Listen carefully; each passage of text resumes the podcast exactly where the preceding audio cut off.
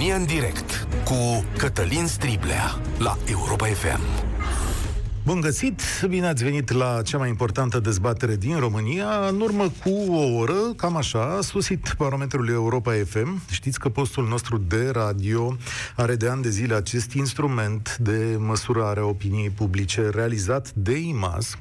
Acest instrument este o fotografie a României într-o anumită perioadă de timp. Este evident că ne interesează astăzi ce spune din punct de vedere politic. Dar vă atrag atenția că sunt măsurători de toate felurile despre noi și care arată foarte bine ce gândim. Așadar, în luna noiembrie, sondajul arată că românii care vor merge la vot ar pune ștampila pe PNL, cei mai mulți dintre ei. Dar partidul de la guvernare a scăzut mult în ultimele săptămâni. Dacă în octombrie era cotat cu 32%, acum a ajuns pe la 28% ce să fi determinat căderea aceasta? Eu mi-am făcut o idee, dar aș vrea să vă aud pe voi. PSD este al doilea, un pic în creștere a ajuns la 23% și este poziționat pentru o poziție foarte bună în următorii patru ani. USR scade un pic la 18%, dar teoretic poate ajunge la destul de multe voturi ca să aibă o mare parte din guvern. E clar că se conturează o alianță aici. Victor Ponta este la 9%, 9% și, iar UDMR și PMP, conform sondajului, sunt sub pragul parlamentar de 5%. Sigur că UDMR rezolvă asta întotdeauna, vedem cu PMP-ul. Celelalte date ale sondajului pentru mine sunt cele mai interesante și cred că ele ne spun exact ce vrea societatea. Am să încerc să traduc. Barometrul Europa FM arată că, în general, românii își păstrează intenția de vot care au avut-o în trecut și că, în general, sunt mulțumiți de modul în care partidele lor au performat în acest clasament. Adică e foarte greu să iei un votant, să-l duci dintr-o parte într-alta, de la un partid la altul. Nu prea ne schimbăm noi opiniile. Pe de altă parte, majoritatea dintre noi suntem dispuși să votăm un partid care să aplice măsuri anti-Covid mai dure, da, așa arată această bucată de sondaj. 60% dintre români spun că ar vota un partid care să aplice măsuri mai restrictive. Mi se pare oare că statul funcționează slab când vine vorba de boală? Dar nu e tot. Jumătate dintre noi spun că sunt atenți la cine promite măriri salariale. Da, am vota un partid care ne promite că ne mărește salariile. Ba, mai mult, 85% dintre români spun că este importantă o mărire a salariului minim pe economie.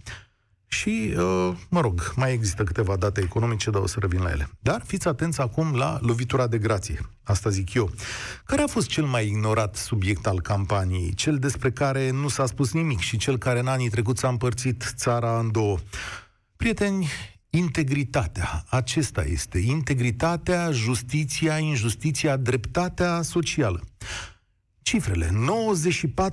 94% dintre noi, 94% dintre noi, cred că viitorul Parlament trebuie să înăsprească pedepsele pentru corupție. Mai mult, 88% dintre noi nu ar vota un partid care are persoane condamnate penal. Așadar, dintre tot ce spun aici, un lucru iese la iveală, cel de care politicienilor din România le este cam cel mai frică. Integritatea, cinstea, onoarea, curățenia sunt criteriile cele mai importante pentru noi. Pare că ne-am săturat odată pentru totdeauna de modul în care clasa politică este alcătuită și funcționează. Cine a picat testul integrității în ultimele săptămâni? Pare că sondajul lămurește asta. Dar eu vă chem astăzi să ne spuneți voi la 0372069599 deci 0372069599 ce este cel mai important pentru tine în aceste alegeri? Ce aștepți de la partidul pe care îl vei vota și, domnule, cum ți-ai format opinia asta electorală? Adică ce contează dintre lucrurile astea pe care le-am pomenit eu, că astea par a fi cel mai importante în momentul ăsta, cele mai importante? Aplicarea unor măsuri sanitare, a unor măsuri de criză economică, bani, adică sănătate, bani, sau poate integritate, cum arată sondajul ăsta, că toată lumea vrea cinste, onoare și dreptate. Să vă mai zic atât, că sondajul IMAS este un sondaj realizat telefonic în luna noiembrie, între datele de 3 și 27 noiembrie. Dacă nu mă înșel, are 1010 persoane interogate și o marjă de eroare de plus minus 3% în ceea ce ați auzit. Deschid dezbaterea, vă aștept la 0372069599. Bogdan, tu ești primul care vorbește astăzi. Bună ziua! Salutare! Uh, nu știu dacă sondajul noastră surprinde fenomenul Ovidiu Ianculescu. Dacă nu-l surprinde, PNL-ul va mai pierde în fața electoratului, ca urmare faptului că tocmai integritatea dă dovadă că nu are. Dacă până acum în campanie electorală au împins faptul că ei vor înapoi competența în instituțiile publice, prin acest fenomen de politizare a unor agenții au demonstrat că nu. Și au demonstrat cu vârf de sat că au aceleași apucături ca cei de dinainte pe care am dat jos, sperând că dăm de alții. Iată că nu e așa. Da, sondajul cred că prinde și această perioadă. Am zis până pe 27 noiembrie. Întâmplările legate de Ovidiu Ianculescu sunt de săptămâna trecută, nu? De la finalul da. lunii noiembrie. S-ar putea să fi fost chiar ultimele Atunci, zile ale sondajului. Ultimele Atunci, zile, da. Mă pot doar bucura că această nație s-a trezit, a deschis ochii și a zis nu, nu mai vrem așa ceva. Vrem altceva. V-am votat, am ieșit doi ani de zile în stradă pentru probleme cu justiția, dorindu-ne să nu mai avem politruci. Și ne-am trezit că PNL-ul, deși în campanie și pe toate adurile spun vrem să aducem înapoi competența, au demonstrat cu vârf și îndesat, bă, nu ne pasă. Noi facem ce știm. Și nu mai vrem asta. Dar au existat... Vrem o țară care să funcționeze. Au existat reacții puternice. Înlocuitorul a fost uh, demis, președintele a vorbit, despre asta s-a dat un semnal foarte puternic. Adică, până la urmă, partidele pot greși, pot face niște lucruri, important e să le repare. Sunt absolut de acord că partidul a luat anumite măsuri, însă, tocmai după ce au ajuns la putere pe un val de susținere a, cum să zic eu, a schimbării acestei atitudini de feudalism, puteau să aibă grijă să nu facă asta barem până în campanie. Dacă ei au făcut, au permis în cadrul partidului să se întâmple acest lucru în 13 județe, ce ne așteptăm după campanie când vor avea patru ani de zile puterea absolută, vor avea președinția, guvernul și parlamentul? Păi ce, să înțeleg că... să înțeleagă. A, ceilalți îți vor face mai bine sau sunt diferiți? Nu, sunt absolut convins că diferențele între partide nu sunt foarte mari, dar sunt. Însă, sper că barem din reacția populației să înțeleagă, bă, nu mai merge. Facem, dar să facem din ce în ce mai puțin și poate, la un moment dat, vom ajunge să fie eliminat politicianismul cât să nu ne mai deranjeze. Bun tu înseamnă că așa ți-ai construit punctul de vedere, Bogdan. Adică tu te-ai uitat și ai zis, domnule, pentru mine integritatea e fundamentală. Dar, în același timp, sunt aici și chestiuni economice și sanitare. Unde partidul pe care l-ai numit tu, domnule, a făcut o treabă, a fost supus unor presiuni în mod evident, unor probleme majore, dar și aici sunt lucruri de cântărit. Din acest punct de vedere, ordinea priorităților mele sunt, într-adevăr, integritatea, sănătatea și economia. Din punct de vedere al sănătății, într-o oarecare măsură sunt de acord cu măsurile luate.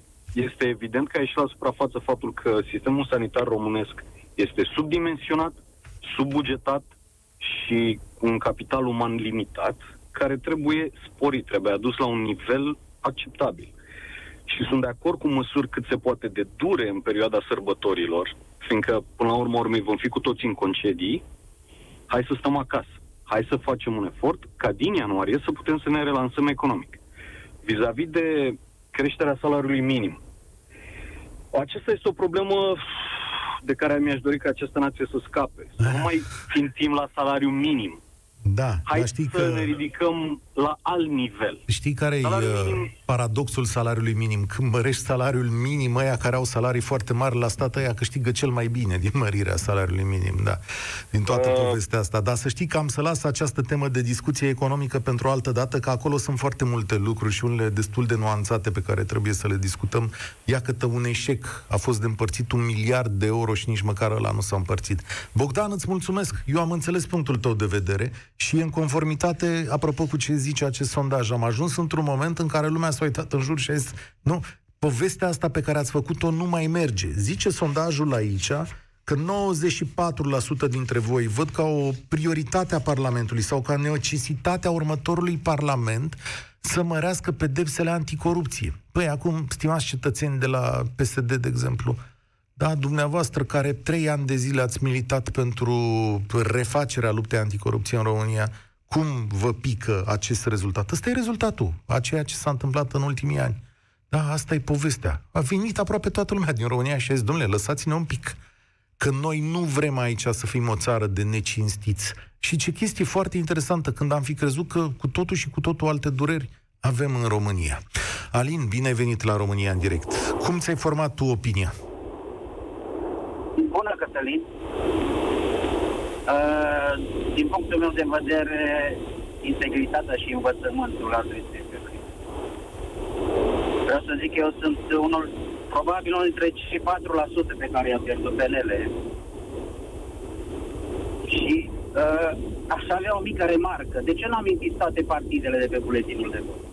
Păi cum aș putea să pun toate partidele de pe buletinul de vot? Ți-am spus ce e măsurat păi ați amintit și cei sub 5%, dar nu le-ați amintit toate.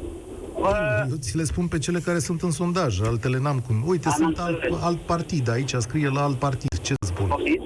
scrie alt partid. Există o rubrică cu alt partid. Sigur, are pă, alt partid are PPU 1,8% și sunt unele care sunt nenominalizate aici, cu diverse scoruri. Dar dacă ele nu fac pragul electoral, știi ce se întâmplă? Voturile lor se împart. Asta nu e o emisiune în care eu să stau să-i sprijin. Am înțeles, am înțeles. Numai ă, eu ascult Europa FM de foarte mult timp. Și vă știam un radio echidistant. Mm. Un post de radio echidistant. Da. Păi și ce ne lipsește? PNL a ieșit săptămâna trecută în public și a zis de un partid, anume partid, care trece de pragul electoral de 5%. E vorba de Partidul Aur. Domnule, nu știu. N-ați auzit de acest partid? Mie mi-e foarte vag. Nici nu știu cine sunt oamenii de acolo și... Aole, da. vai de capul nostru. Da. Bine, vă mulțumesc în cazul ăsta. Să aveți o zi bună. Da. Eu v-am zis să nu folosiți emisiunea asta pentru propagandă electorală, că nu merge. Deci nu așa funcționează lucrurile. Dacă vreți să discutăm uh, ce v-am propus, e foarte bine. Dacă vreți să faceți propagandă electorală, credeți că așa funcționează? Nu funcționează așa. Sunt multe lucruri de făcut ca să ajungi în topul privitorilor sau al celor care votează. Cât despre partidul pe care l-ați invocat, sigur, dacă acesta va fi mare surpriza alegerilor, ajută. Vedem imediat la alegeri. Dumitru, bine ai venit la România în direct. Te salut, Cătălin, și salutare ascultătorilor. Aș vrea să te întreb dacă acest, uh, înainte să spun exact uh, pe ce mă bazez eu când uh, iau o decizie de vot, dacă acest barometru a luat în calcul și intenția de vot, pentru că am așa un feeling că vom atinge un uh, record negativ, să zic, și... Te referi la prezență? În prezență, prezență la vot, da, de data aceasta. Nu am acest și indicator, cred, da. Cred că în momentul de față suntem foarte dezamăgiți ca și alegători și prin prisma asta mulți nu o să iasă la vot, ceea ce este o mare greșeală. Din dezamăgire? Stai un pic. Ce, ce vrei să spui?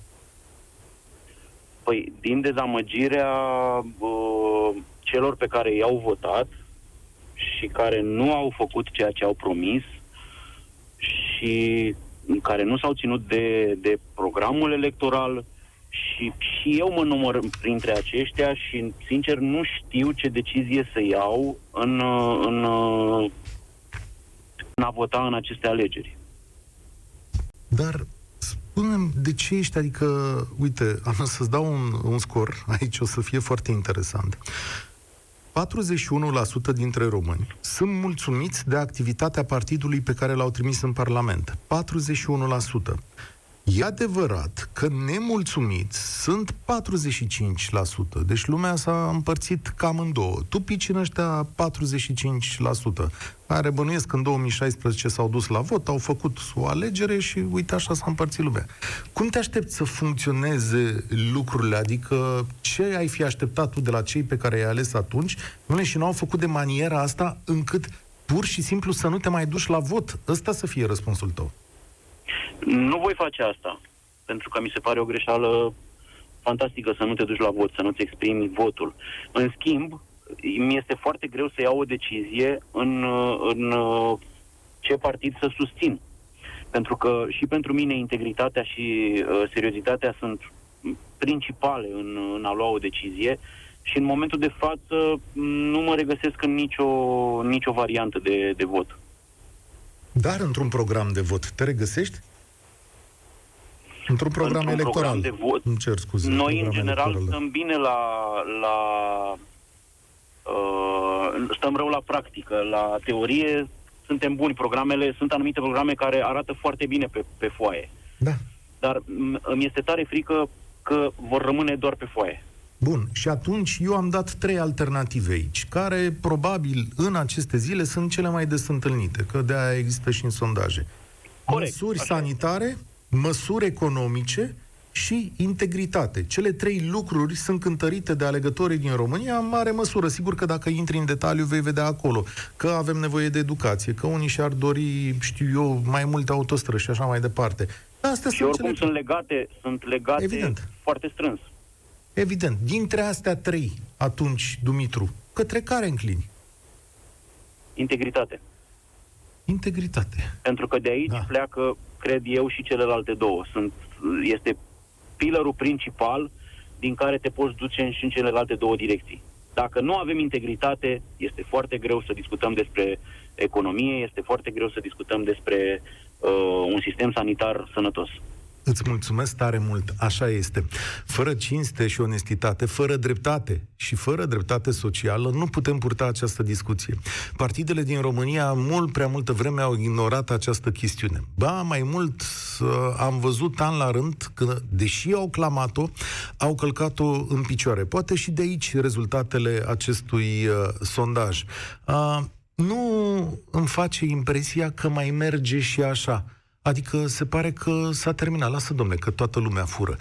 Astăzi nu mai este o alternativă pentru cetățeanul român, așa cum rezultă din acest uh, sondaj că fură. Nu, cetățeanul român vrea să nu mai furați, vrea să fiți onești, vrea să respectați anumite principii. Despre asta e vorba în momentul, uh, în momentul ăsta. Și uite cum ați ajuns complet nepregătiți în fața unor alegeri, și aici mă refer la majoritatea partidelor pentru că nu ați arătat că sunteți dispuși să faceți chestiunea asta, nici măcar nu v-ați selectat listele de așa natură.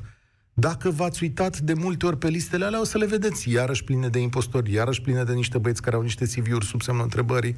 Bă, mai mult a stat unii dintre voi la limită să vedeți, bă, de ăștia care au avut așa câte o, cum să zic, uh, câte un conflict de ăsta cu legea, îi merg sau nu merg aici? Marius, salut, bine ai venit la România în direct.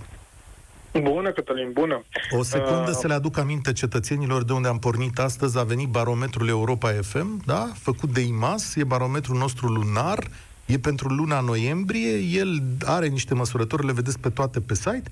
Mai zic o dată, PNL e la 28%, PSD la 23% și USR la 13%, ca să le zic pe alea din față. Așa, și acum te ascult. Mulțumesc. Bună, Cătălin, foarte interesant sondajul prezentat uh, de către voi astăzi. Uh, cu siguranță, integritatea este primul criteriu după care îți alegi uh, partidul care vrei să mergi în alegeri, mai ales că acum vorbim de programe la nivel național. Uh, un alt lucru la care m-am uitat eu foarte mult este ce pregătire au candidații de pe listă, adică care au școli de făcute pe bune afară, doctorate luate pe bune, uh, au realizat ceva în viața profesională, au adus un plus, val- un plus de valoare societății în care sunt și, foarte important, uh, câți dintre ei uh, se ocupă de viitorul nostru, adică de educație sau de cercetare. Și uh, sunt, sunt uh, liste candidați uh, asta de la partide care, într-adevăr, uh, au studii pe afară. Și un alt, uh, un alt aspect foarte important despre care s-a vorbit destul de puțin, eu vreau să-mi aleg uh, lista partidului pe care o voi vota, oameni care garantează și libertatea și siguranța. Uh, Ce în primul rând, înseamnă? siguranța copiilor. Și aici Ce- mă refer uh, pentru protejarea inocenței copiilor. Uh, să nu fie supus unor abuzuri în școală de orice fel. Uh, sigur, unele mascate sub ore de uh, educație sanitară sau uh, de educație de gen. Și eu mă uit foarte atent, pentru că eu fac parte dintr-o comunitate creștină și noi creștinii suntem foarte sensibili la lucrurile acestea și vrem ca copiii noștri să știm pe mâna cui uh, le dăm viitorul. Mhm. Da, Nu există prea s-a vorbit partide, despre asta. adică, da, sigur că nu s-a vorbit pentru că asta e una dintre temele noastre secundare la nivel de societate, deși eu o văd relativ Dar ar trebui să importantă. fie Da. prima, pentru că viitorul, viitorul, noi trebuie să asigurăm viitorul țării. Da. Uite, eu gândesc deosebit față de tine, adică aproape pe dos, cred că dacă am stat de vorbă odată, eu cred că chiar așa numitele ore de educație sexuală de-a dreptul ar trebui să existe în școală, din diverse pă, rațiuni pe care nu avem cum să le dezbatem astăzi aici, pentru că s-a lungit foarte mult dezbaterea. Dar Eu nu am zis că nu ar trebui să existe. Eu am zis că trebuie să avem foarte mare grijă cine le face. Deci să le facă niște specialiști, nu niște ONG-uri dubioase. Și eu sunt de acord, eu sunt de acord să aibă loc aceste ore de educație sexuală, sigur, filmate. Filmate în direct să vadă și părinții ce anume să predă acolo. Să predă efectiv uh, chestii biologice sau uh, cum au început în alte țări cu, să spună, ideologie de gen. da, nu știu cum Cred e în că este un alte aspect țări, că... foarte, foarte sensibil. N-am asistat niciodată la niște cursuri de, de genul acesta. Nu știu exact cum s-ar putea desfășura ele, dar cred că copiii au nevoie de chestiunea asta. Și ai citit programele partidelor din punctul ăsta de vedere? Adică te-ai lămurit asupra faptului cine și ce și cum propune din punct de vedere al educației de genul acesta, dacă pentru tine e un criteriu? Da, sigur că da, sigur. Mm-hmm. Având în vedere că este subiectul cel mai sensibil, asta am căutat la toate partidele parlamentare. Am nu m-am uitat la partidele care sunt sub linie, pentru că votul mergem pe votul util. Nu mergem pe redistribuire, că degeaba se votează un partid mic care spune că rupe norii, pentru că până la urmă voturile partidului respectiv prin redistribuire tot la cei mari vor ajunge, tot la USR, tot la PSD. Stai liniștit că nu rupe nimeni nori anul ăsta, adică ar fi o surpriză foarte mare pentru mine, dar dacă așa, mă predau duminică seara aici, apropo, o să avem ediție specială, o să fim cu toții și mă predau în fața nației dacă e vreun partid care rupe norii, despre care n-am auzit până acum. Da. Nu, nu, nu, nu, mă refer da. care, care spune, dar sigur nu o să facă mai mult de 1-2%, dar acele 1-2% eu zic că trebuie să mergem pe vot util. Da. Să le dăm celor care au și făcut ceva în trecut în sensul acesta în Parlament. Adică vorbim de lucruri concrete. Îți mulțumesc tare mult pentru discursul tău uh, argumentat. De-abia aștept să facem dezbaterea asta cu uh, educația sexuală, că va veni momentul. Sunt sigur că în următorii patru ani o să avem timp berechet despre asta, pentru că nu vor mai fi, uh, nu vor mai fi alegeri. La cine suntem? La Teodor, nu? Salut, Teodor! Bine ai venit la România în direct. Ce zici Salut, despre Cătălin. rezultatele Ce să zic? barometrului? Păi, în primul și în primul rând, nu știu, m-am înfuriat și mai rău ascultându-l pe antevorbitorul meu, deși omul era foarte argumentat și foarte um, articulat, ca să zic așa, și o să spun exact cu cine o să votez eu în România, cu cine îmi va garanta că scoate religia din școli, cu cine îmi va garanta că oprește complet finanțarea oricăror religii sau culte de la bugetul de stat, adică cine vrea poate să se ducă să dea oricâți bani. Stai un pic Oricâți că bani, nu să mă oblige pe mine. am două amendamente. Uh, Te odată, rog. că, odată că nu trebuie să te înfurii. Pentru că Ba, vezi... trebuie să mă înfurii, Cătălin, Nu. pentru că mai am puțin și fac 40 de ani. Ok. Am un copil care mai are puțin și face un an, chiar pe 16 decembrie face un an, și mă uit în jurul meu și mă înfurii.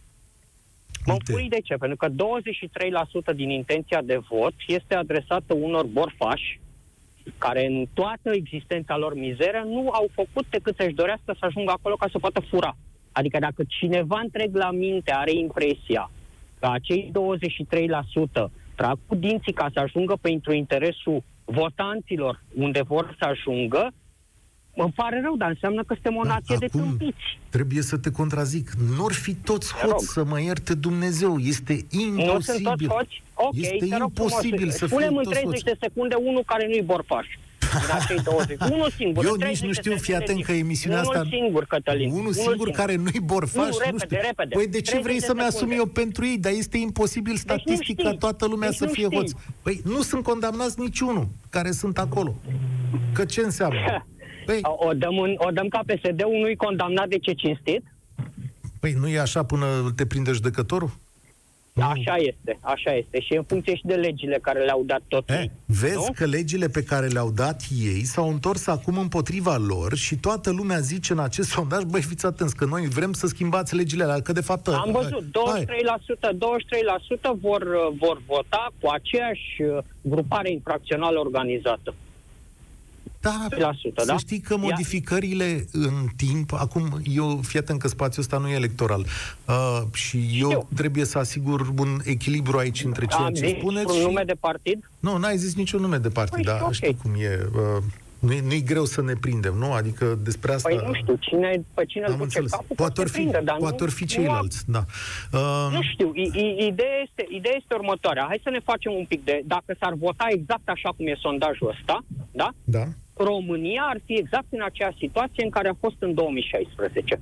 Pentru că de partea Mm. cealaltă a baricadei există USL-ul, aici pot să zic că nu mai este în, Ah. uh, nu mai este de actualitate, a rămas doar în suflet Stai că aici USL-ul, da? putem vorbi. Aici, deci tu zici așa, domnule, dacă se votează acum, de fapt, PNL Da. și PSD împreună sunt un monolit din clasa Păi, ai politică spus tu veche. partide, ai Le-am spus spus tu eu. partide, Păi nu? da, asta pot să spun. Că PNL și PSD ar reprezenta clasa veche politică, în timp ce ai o Hai să forță... zicem nou- USL, da? Hai USL, să spunem da. USL. USL-ul va câștiga alegerile, noi ne vom trezi exact în aceeași Românie pe 7 decembrie, care a fost și pe Da. 6 decembrie, de schimbat. Nu știu cât vom putea schimba, având în vedere ce migrația a fost în interiorul USL-ului, din zona roșie în zona galbenă, mai ales în ultimul timp. Deci ne pu- putem fi ferm convinși că Parlamentul și Guvernul vor avea în componență practic aceleași uh, Știi Uh, și tu la aceiași fel de... reprezentanți, Nu. aceiași reprezentanți calificați pe care i-au avut și până Și- acum, doar că au schimbat uh, culoarea. Știi că Nu? Parlamentul va fi alcătuit în această ipostază, dacă rezultatele sunt așa, de către PNL și USR. Teoretic. Dacă nu continuă cu, dacă nu continuă cu mizeria care a fost până acum, uh, înțelegerea de a scoate cumva U- USR-ul de pe scena politică, pentru că vă dați seama că și, U- U- și, și PNL-ului și PSD-ului este frică de USR. Și PMP-ului este frică de USR. De rest, nu mai zic că nu contează, efectiv. Pro-România nu contează și aici revin la alte chestii. Adică un Este- este... Ponta efectiv este irelevant. Indiferent ce procente ia, indiferent ce procente ia, uh, eu o să consider că ăla este procentul de, de prostie cruntă din România.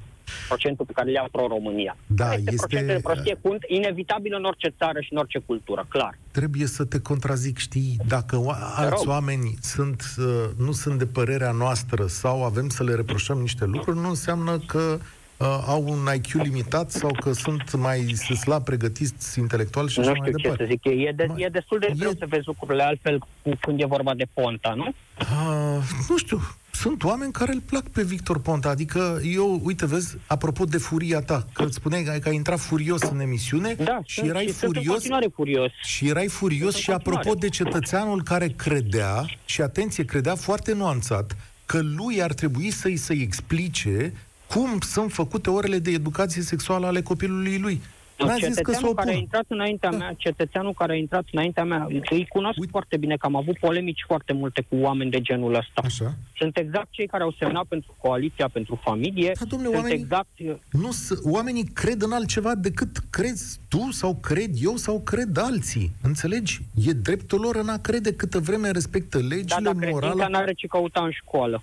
Credința nu are ce Iată, căuta în școală. iată Credința un punct de ține vedere. acasă să-și o bage în biserici, să facă ce vor cu ea. Mie nu, au, eu nu cred. Eu nu vreau să cred și copilul meu nu vreau să creadă în fantasme și perfect gorgone de acord și cu tine. oameni imaginari din ceruri care fac chestii. Nu. Copilul meu vreau să uite la microscop, vreau Dar să privească către stele, poate- vreau să privească către legi, Am nu văzut, vreau să uh, privească În Anglia am văzut un manual extraordinar de religie, am scris pe blog despre el, un manual de religie care mi-a plăcut foarte mult, studia religiile lumii și dădea explicații științifice asupra lor. Aia mi-ar plăcea ca, de exemplu, copilul meu să studieze. Fără doar și poate. Fără doar și poate. Și vreau să spun o chestie acum, că toți sunt public, că Ia. vreau să spun o chestie. Am avut o polemică foarte serioasă cu prieteni și cu familie, apropo de botezul copilului, că tot face un an.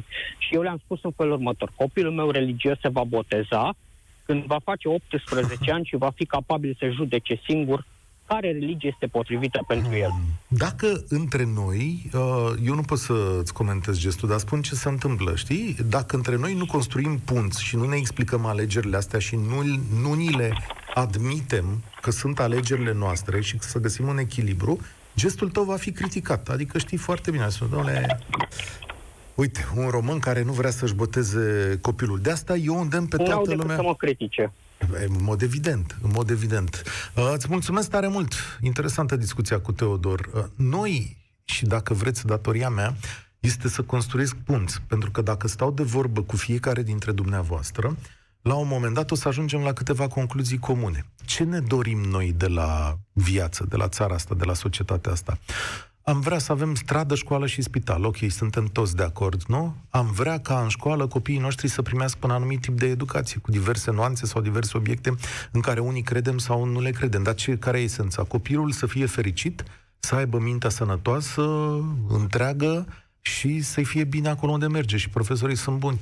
Căile diferă către scopul acesta. Și atenție, tot ce se poate face în societate se poate face în echilibru și într-un comun acord, nu în dezechilibru și cu opoziție la adresa celorlalți. De asta eu nu recomand furia. Ar fi bine să începem să ne ascultăm la un moment dat între noi. De ce crezi tu, cetățene, că lucrurile ar sta mai bine așa? Păi uite ce se întâmplă, nu? Oh, le-am pierdut șirul, dar cred că Emil a venit la România în direct. Salut, Emil! Salut, Cătălin. în legătură cu discuția de dinainte, uh, m-am liniștit pentru că eu credeam că eu sunt foarte agitat, dar uh, domnul de dinainte m-a depășit cu mult. Hai să o luăm încet, să le aducem oamenilor aminte despre ce vorbim astăzi, Emil. Am plecat de la barometrul Europa FM, pe care îl găsiți integral pe site-ul nostru, pe europafm.ro, și care arată o scădere a PNL-ului înainte de alegeri, o mică creștere a PSD-ului și o mică scădere a USR-ului și un scor bun pentru Victor Ponta.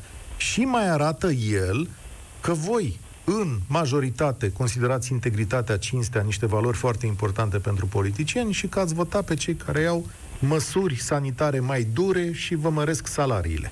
Și v-am întrebat cum îți construiești tu votul de aici plecând?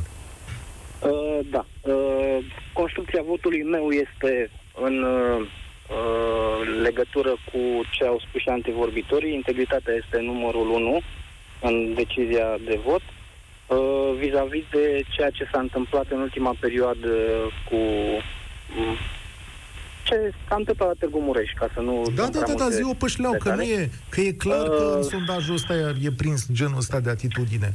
Adică uh, nu știu, nu știu, nu știu dacă, sau sper ca la nivelul cel mai înalt din partidul care este uh, despre care se vorbește sper că la uh, nivelul cel mai înalt nu se știa despre aceste lucruri.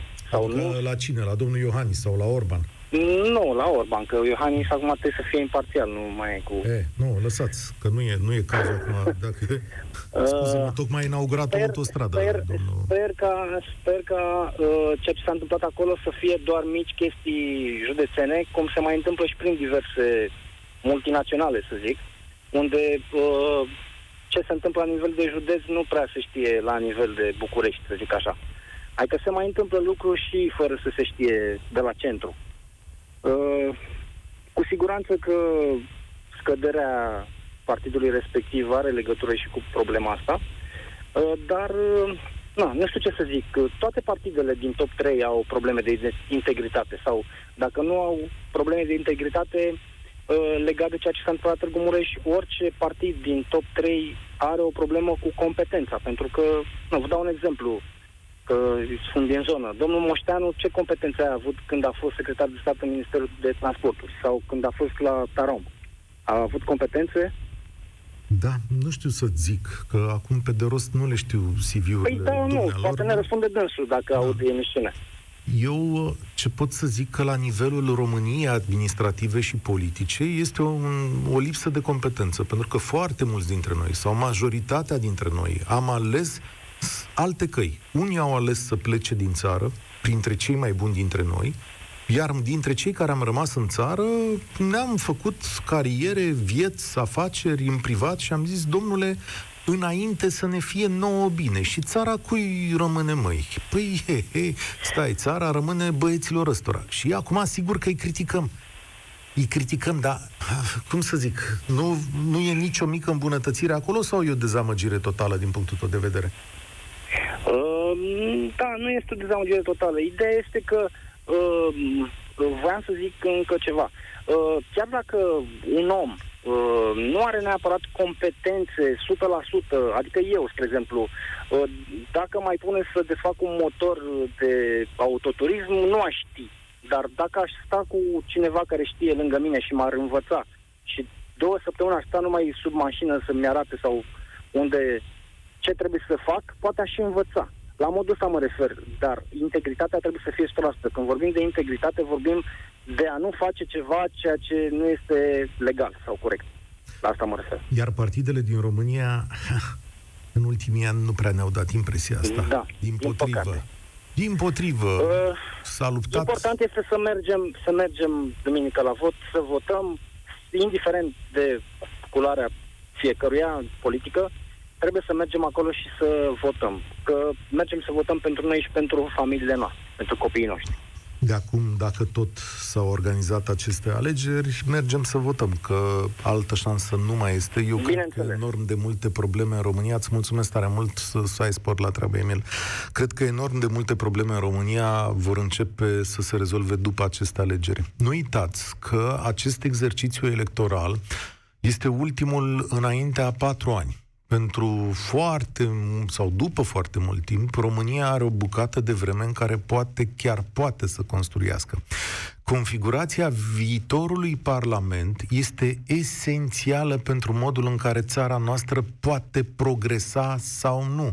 Adică acum avem de ales între a merge mai departe cu niște pași hotărâți, unii poate mai dureroși, sau a mai sta pe loc încă patru ani. Da, e o alegere pe care noi o facem prin presiunea pe care o punem asupra acestor oameni și prin modul în care putem să mergem la vot. Și mă bucur că indicatorul principal este integritatea.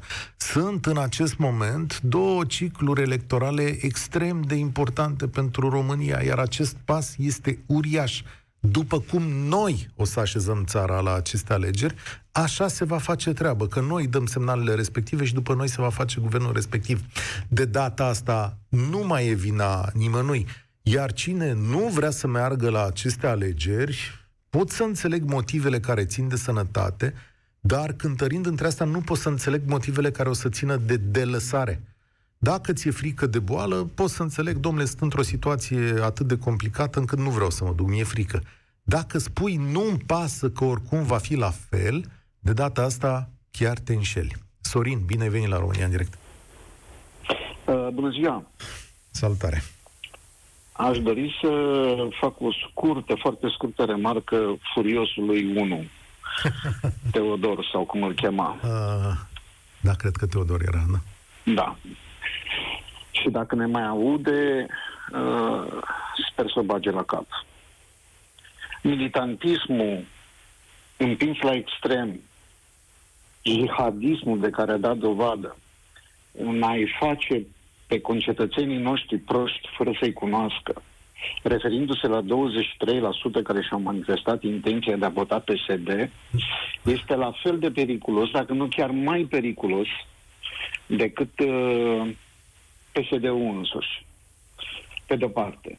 Doi, să se uite puțin în America să vadă ce a făcut Trump în patru ani, împărțind scena politică americană, rupând, de fapt, uh, poporul american în două, și dacă același lucru și-l dorește și la noi aici, împărțindu-ne în proști deștepți, adică votanți USR care sunt deștepți și proștii PSD care sunt niște proști, s-ar putea să aibă uh, surpriza să constate că crește PSD-ul. Pentru că va împărți atât de tare scena și ura de care a dat dovadă împotriva acestora, sau nu știu cum, disprețul, mai bine zis, nu ură, nu face bine nimănui. Eu sunt votant de dreapta, nu sunt votant de stânga. N-am votat în 57 de ani, adică din, de 30 de ani de când avem alegeri, nu am votat niciodată cu stânga. Uh, am avut morți condamnați la viață în familie, condamnați la închisoare pe viață pentru faptul că au fost membri de dreapta a unor partide istorice. Nu fac referire la PNC sau PNL, dar era vorba de PNC tocmai din cauza că nu prea mai există. Uh, am terminat cu, cu paranteza.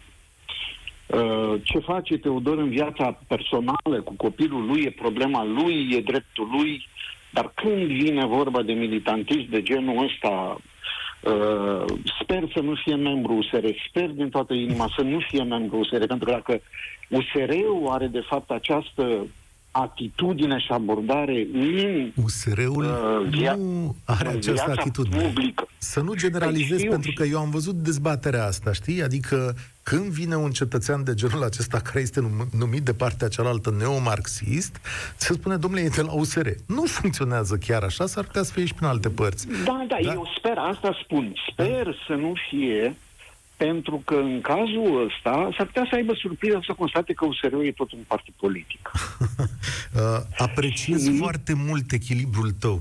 Apreciez foarte mult echilibrul tău. Asta e România care îmi place.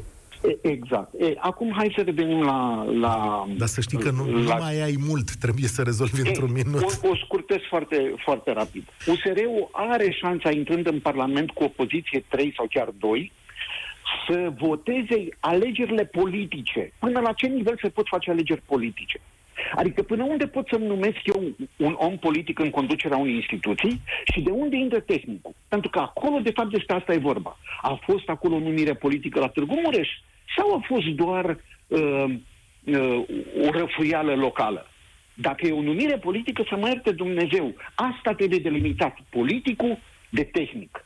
Îți... Atunci e doar praf în ochi ca să aruncăm în PNL. Îți Bun. mulțumesc. Să știi că nu mai avem timp. Mi-a plăcut tare mult ce, ce ai spus. România are de făcut multe reforme, dar două sunt esențiale din punctul ăsta de vedere. Exact ce ai spus tu, cum delimităm administrația de politic să ne fie clar, și a doua este legată de reforma teritorială, care va mai scădea din puterea politicului. Atenție! Sorin, s-a terminat emisiunea? De mult? S-a terminat? Aproape de mult. Vlad, îmi cer scuze la tine, dar o să vorbim, cred că vineri, din nou despre acest subiect, deci vă aștept. România în direct se încheie aici. Eu sunt Cătălin Striblea și vă spun spor la treabă. Participă la România în direct, de luni până joi, de la ora 13 și 15, la Europa FM.